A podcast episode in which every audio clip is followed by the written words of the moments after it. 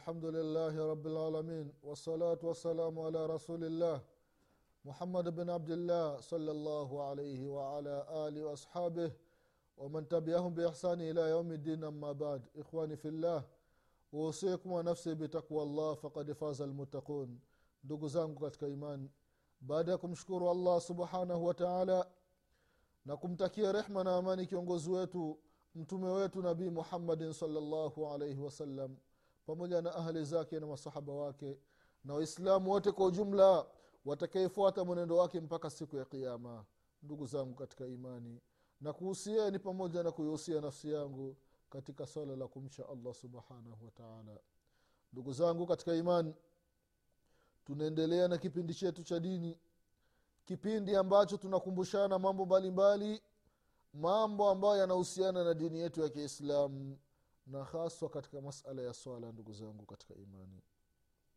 Bado tupo katika kukumbushana kuhusiana na tahara ya mgonjwa ndugu zangu katika imani. Tulikumbushana mambo mbalimbali. Namna ya kujitaharisha mgonjwa ndugu zangu katika imani. Na tukasema ya kwamba mgonjwa muda wa sala ukifika basi hairuhusiwi kuacha kuswali. Aswali ndugu zangu katika imani. Tukasema ya kwamba waislamu wengi ambao mwenyezi mungu subhanahu wa taala aliwapa mtihani wa maradhi wamelazwa hospitali hawaswali. Hii ni sehemu ambayo ni nzito wewe ndugu yangu mgonjwa umefikwa na kitu ambacho ni kizito. Tena umepelekwa sehemu ambayo inatisha. Hospitali umelazwa. Hapa nitakiwa ufanye tadharu nitakiwa ufanye unyenyekevu umnyenyekee mwenyezi mungu subhanahu wa taala. Umwombe allah tabaraka wataala kutokana na hali uliokuwa nayo ndugu yangu mgonjwa. Unalazwa hospitali. Labda una maradhi uliokuwa nayo ntakiwa ufanyiwa operation. Tena wanaita operation kubwa. Allahu akbar. Madaktari wamekuja. Umedungwa sindano. Ima ya usingizi au sisikii maumivu nuskapoti ukalala au unaona amalia inafanyika lakini usikii maumivu katika ule muda unafanyiwa operation. Labda wezekana labda ndani ya tumbo utumbo umelaliana. Allahu akbar. Utumbo umelaliana. Sasa una, ukila chakula hakipiti unachana tumbo wanapasua tumbo. Ule utumbo wanaukata. Ile sehemu ambayo sababu ikilaliana inaharibika wanakata alafu madaktari wanaunganisha. Baada ya muda wanashona tumbo. Allah subhanahu wataala anajaalia unapona. Allahu akbar. Unakaa hospitali unaanza kula vitu laini laini vinapita. Usikii maumivu. Unaanza kula vitu vizito. Inafikia mpaka mwenyezi mungu subhanahu wataala anajalia mshono unapona. Unatoka hospitali unarejea nyumbani. Muda wote umekaa hospitali kichwa chako kikiweka chini kwa ajili ya allah subhanahu wataala hakuna neema iko wapi ya kumshukuru mwenyezi mungu subhanahu wataala ni wangapi ambao wanafanyiwa operation? Katika kufanyiwa operation ndio inakuwa sababu ya kifo chao. Lakini wewe mwenyezi mungu subhanahu wataala amekujalia umefanyiwa operesheni salama. Ukatoka hospitali salama. Allah subhanahu wataala kakurejeshea afya yako iliyokuwa zamani au zaidi ya pale utaki kumshukuru mwenyezi mungu. Hutaki kuweka kichwa chako chini kwa ajili ya kumsujudia allah subhanahu wataala ndugu yangu mgonjwa mwokope mwenyezi mungu subhanahu wataala wengine unafanyiwa operation. Watu wanatoa visa. Wanakwambia kuna baadhi ya watu wanafanyiwa operation. Baada ya kufanyiwa operation mshono tumboni pameshafungwa daktari anakwambia kuna kuna kuna kifaa fulani imesahau tumboni inabidi tena wanaanza kufumua tena. Baada ya kufumua mara ya pili ndio inakuwa kifo cha mtu. Lakini wewe hayo yote mwenyezi mungu subhanahu wataala amekunusuru umesevu. Kwa nini hutaki kumshukuru allah subhanahu wataala kwa hiyo ndugu zangu ndugu zangu ndugu zetu wapo hospitalini wanaumwa. Tunapowapelekea chakula tunapoenda kuwaletea dawa. Tuwakumbushe wamwabudu mwenyezi mungu subhanahu wataala tuambie waswali hata katika hali zao. Wasiache kumwabudu mwenyezi mungu subhanahu wataala vile vile ndugu zangu katika imani. Kuna wale ambao ni wagonjwa maradhi walionayo mfano haja ndogo inakuwa inatoka mara kwa mara. Namna gani atasali? Au damu inatoka mara kwa mara? Au rih mara kwa mara anakuwa na jamba? Sasa huyu tahara yake itakuwaje? Ndugu zangu katika imani ikiwa mtu ana mtihani kama huyu haja ndogo haikatiki inakuwa inatoka kidogo kidogo mara kwa mara au damu inakuwa inatoka au anakuwa na jamba mara kwa mara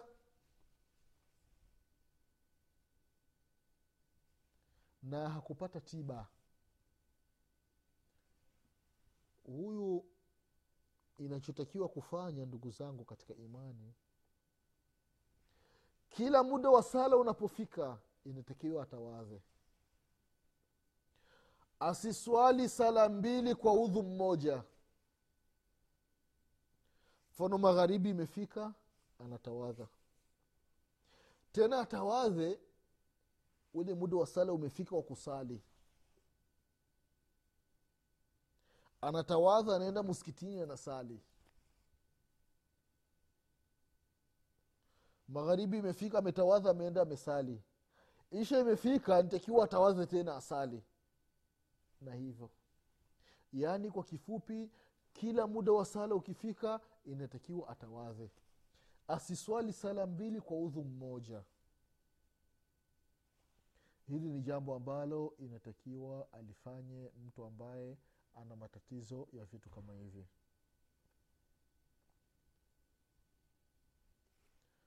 Vile vile ndugu zao katika imani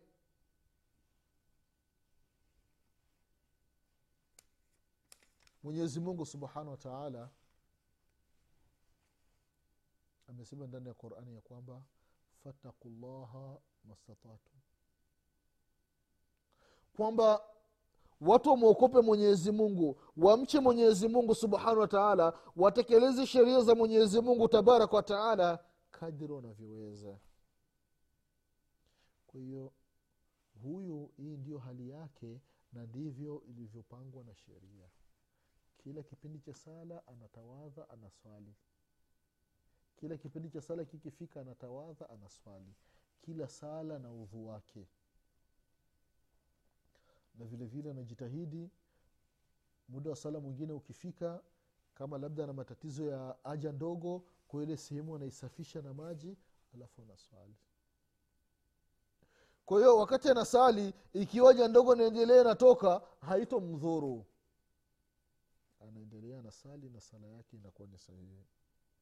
Aikuwa na sali alafu anaendelea na jamba inakuwa hamna tatizo.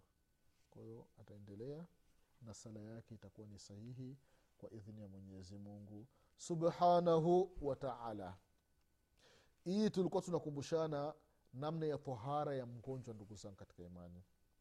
Sasa tunaingia katika nukta nyingine kaifiati salatu lmaridh namna ya sala ya mgonjwa.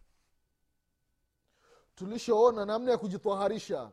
Sasa tuone namna ya kuswali sasa mgonjwa ataswali vipi? Ndugu zangu katika imani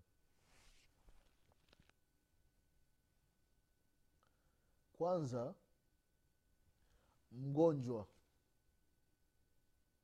ambaye ahofii maradhi yake kuzidi. Inatakiwa asali sala ya faradhi hali ya kuwa amesimama.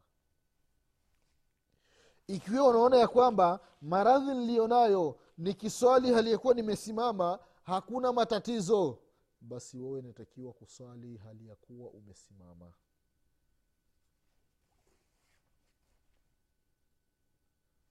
Hili ni jambo la kwanza ambalo mgonjwa nitakiwa alizingatie. Jambo la pili ikiwa mgonjwa kusimama kwake kwa ajili ya sala ni lazima aegemee kama ni fimbo anashika fimbo ndio anakuwa anasali. Au ukutani anasali ile kuwa ameegemea ukutani. Au anasali hali yakuwa amemwegemea mtu ambaye iko mbele yake hivi. Huyu anasema wanachuoni intakiwa asali alikuwa amesimama. Asali hali ya kuwa anasimama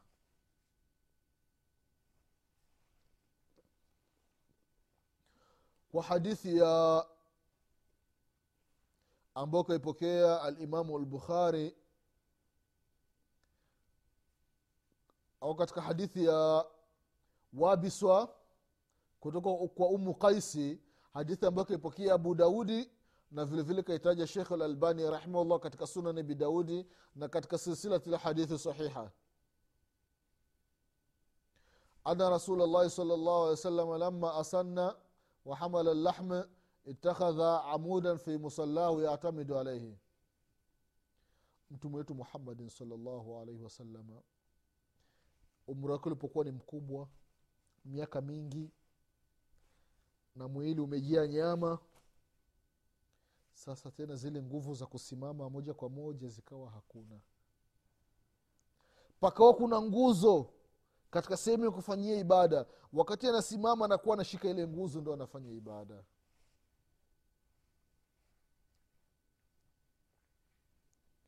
Na vile vile katika hadithi ya imran bnu husein radiallahu anhu aliposema mtume saa salama kumwambia swali qaima swali hali ya kuwa umesimama. Katika hadithi ambayo kaipokea alimamu lbukhari rahimahullahu katika sahihi yake.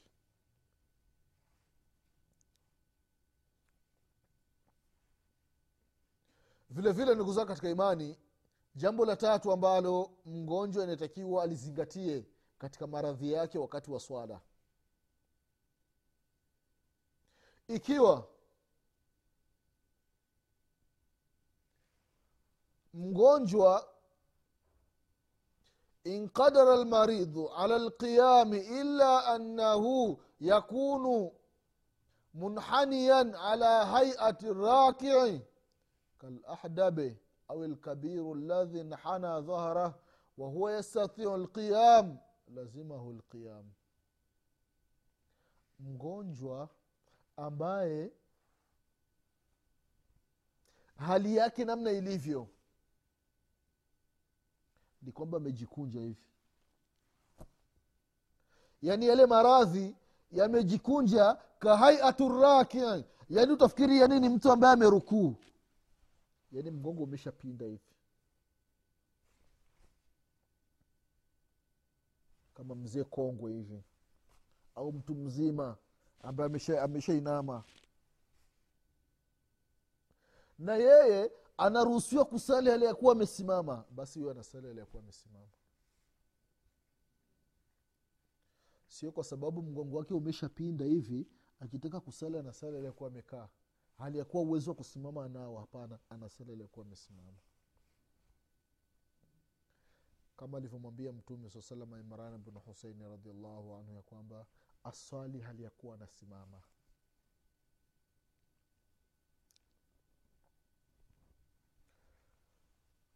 jambo la nne ndugu zangu katika imani. Mgonjwa ambaye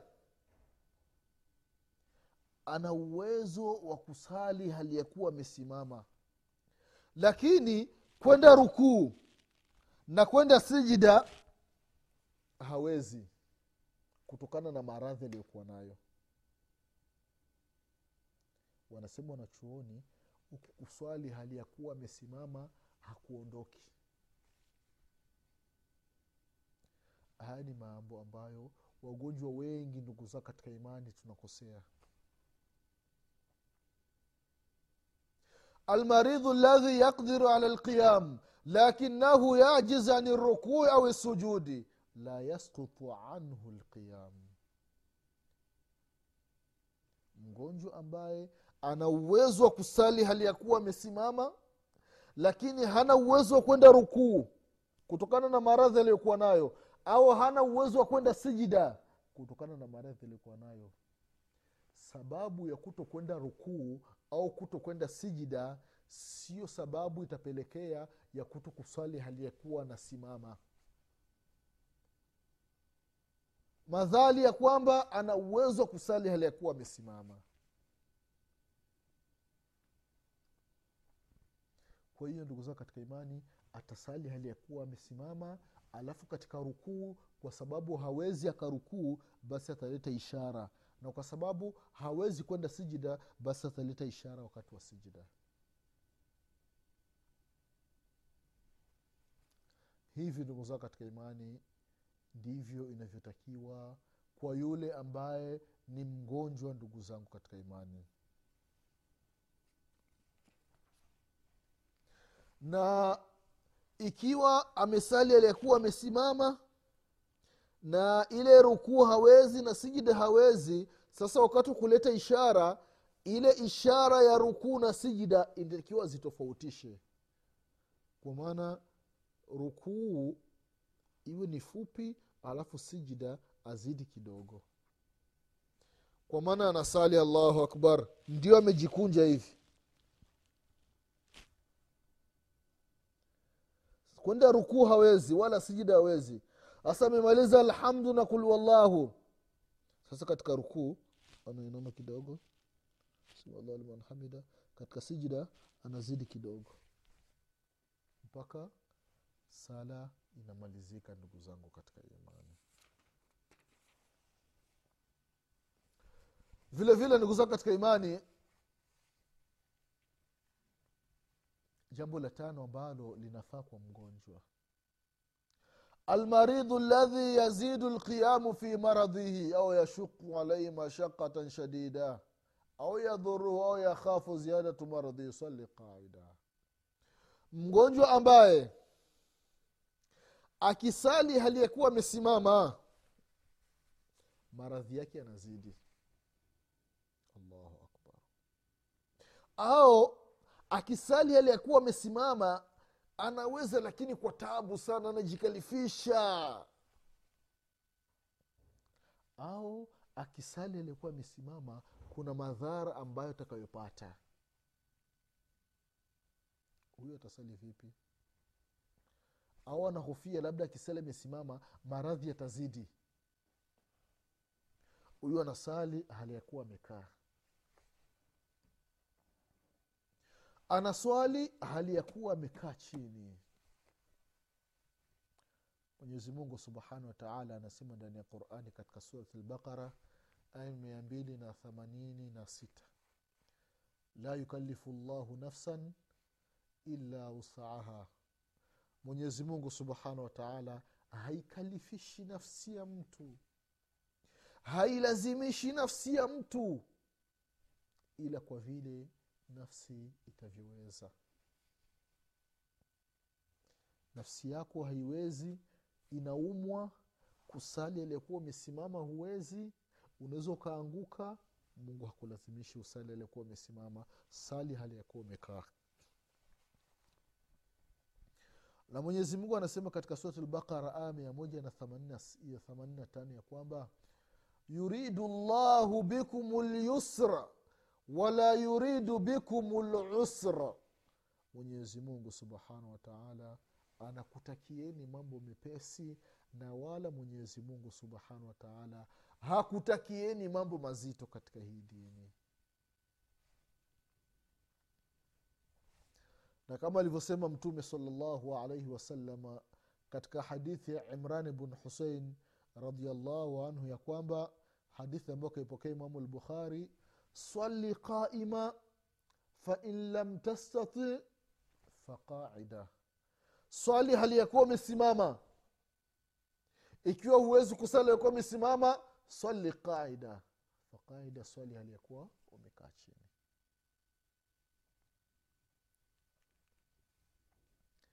Na anasema ibnu qudama rahimahullahu ya kwamba wamekubaliana wanachuoni. Wanasema ya kwamba wakad ajmaa lulama ala ana man la yathiqa lqiyamu lahu an yusalia jalisa. Mtu ambaye hana uwezo wa kusali aliyekuwa amesimama anasali aliyekuwa amekaa. Wanachuoni wamekubaliana hili jambo. Sio mtu anakupa fatwa eti ah, kama uwezi kusali ume, ume, umesimama sali hivyo hivyo unajilazimisha. Hata kama unaanguka unasimama tena. Hapana. Mwambia kwamba hiyo fatwa ni fatwa yako na wala sio sahihi. Haya jambo la sita ambalo inatakiwa mgonjwa alizingatie wanasema wanachuoni ya kwamba والأفضل للمريض إذا صلى جالسا أن يكون متربعا في موضع القيام. والصحيح أنه إذا ركع يركع وهو متربع لأن الراكع قائم. لحديث عائشة رضي الله عنها قالت رأيت النبي صلى الله عليه وسلم يصلي متربعا. Katika hadithi ambayo ikaipokea alimamu nasai na vile vile ibnu khuzaima na imamu hakim na vile vile kaitaja shekhu lalbani rahimahullah katika sunani nasai wanasema wanachuoni rahimahumullahu ya kwamba iliyokuwa bora zaidi kwa mgonjwa ambaye anasali hali ya kuwa amekaa. Asali hali ya kuwa amekaa mkao mutarabia mkao mutarabia ni huyu mkao anaita mkao wa kiarabu. Kwa maana mtu amekaa chini alafu miguu ameikunja hivi. Yaani miguu ameipi, ameipishanisha alafu aliyekuwa amekaa amekalia matako yake. Anasali katika hiyo hali. Na akirukuu anarukuu katika hiyo hali. Kama alivyosema bi aisha radiallahu anha ya kwamba alimwona mtume muhammadin salllahu alaihi wasalama anasali katika hiyo hali. Kama ilivyokuja katika baadhi ya riwaya ni kwamba mtume wetu muhammadin salllahu alaihi wasalama alikuwa juu ya mnyama wake. Imangamia au nyumbu wake au punda. Sasa akaanguka alipoanguka akaumia akawa hawezi kusali alikuwa amesimama akawa na sali hali ya kuwa amekaa. Huyu mkao mutarabia yani mkao wa kiarabu miguu meikunja hivi.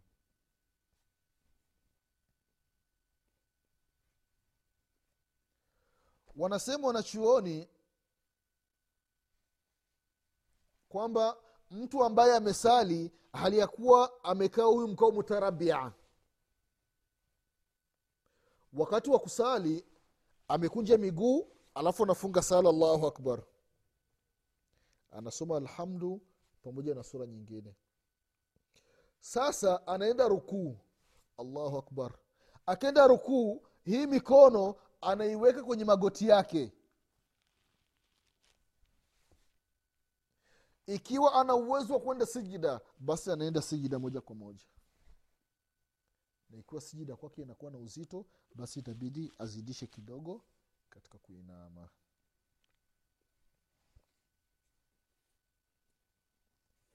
Ndugu zangu katika imani hivi ndivyo inavyotakiwa mgonjwa aswali wakati akisali hali ya kuwa amekaa chini.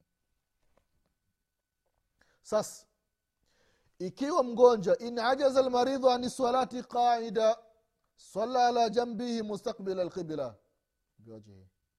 sasa kusali hali yakuwa amesimama hawezi anasali hali amekaa. Kusali hali ya amekaa hawezi atasali vipi? Anasali hali ya amelalia ubavu wake wa kulia. Ubavu wa kulia unaulaza halafu uso wako unakuwa unaelekea kibla kama maiti anavyowekwa ndani ya mwanandani ndani ya lahdi yake. Hivi ndivyo alivyosema mtume wetu muhammadin salllahu alaihi wasalama katika hadithi ya imran, imran bnu husein radiallahu anhu anasema sali qaima fain lam tastati faqaida fain lam tastati faala jambe sali hali ya umesimama huwezi kusali hali yakuwa umesimama sali hali yakuwa umekaa. Huwezi kusali aliyakuwa umekaa swali aliyakuwa umelala. Umelala vipi? Imekuja katika baadhi ya riwaya unalalia ubavu wako wa kulia. Alafu uso unakuwa unaelekea kibla. Hivi ndugu zangu katika imani ndivyo inavyotakiwa mtu aswali na hii ni hadithi ambayo ikaipokea alimamu bukhari katika sahihi yake. Ndugu zangu katika imani na kama ilivyokuja katika hadithi ya biaisha radiallahu anha ya kwamba mtume wetu muhammadin saa salama alikuwa akitaka kufanya kitu cha kheri basi anafanya anaanzia kulia kulia. Kwa hiyo ule mgonjwa anataka kumwabudu mwenyezi mungu hawezi kusimama wala hawezi kukaa basi anaanza na ubavu wa kulia analalia ubavu wake wa kulia anamwabudu mwenyezi mungu subhanahu wataala haya ni mambo ambayo inatakiwa mgonjwa ayafanye wakati wa swala yake. Ndugu zangu katika imani mambo ni mengi ya kukumbushana kuhusiana na swala ya mgonjwa insha allah. Mwenyezi mungu subhanahu wataala akituwafikisha tena tukikutana katika kipindi kingine tutaendelea kukumbushana zaidi na zaidi na zaidi. Mwenyezi mungu atupe kila la kheri mwenyezi mungu atuepushe na kila shari mwenyezi mungu atusamee madhambi yetu mwenyezi mungu atufishe aliyekuwa ni waislamu mwenyezi mungu atufufue siku ya kiama tukiwa nyuma ya mtume wetu muhammadin salllahu alaihi wasalama mwenyezi mungu ajalie wakati wa kufa kwetu tuseme la ilaha illallah. Wale wagonjwa mwenyezi mungu subhanahu wataala awape afya na awape shifaa wagonjwa kati ya waislamu mwenyezi mungu subhanahu wataala awape shifaa wagonjwa tunawakumbusha msisahau kuswali msisahau kumwabudu mwenyezi mungu subhanahu wataala hata katika hali mlizokuwa nazo إن شاء الله tunasema subhanaka allahuma bihamdik ashhadu an la ilaha illa anta astaghfiruka waatubu ilaik subhana rabbika rabi lizati ama yasifun wasalamun ala lmursalin walhamdulillahi rabi lalamin wassalamu alaikum warahmatullahi wabarakatu hayatekelezwa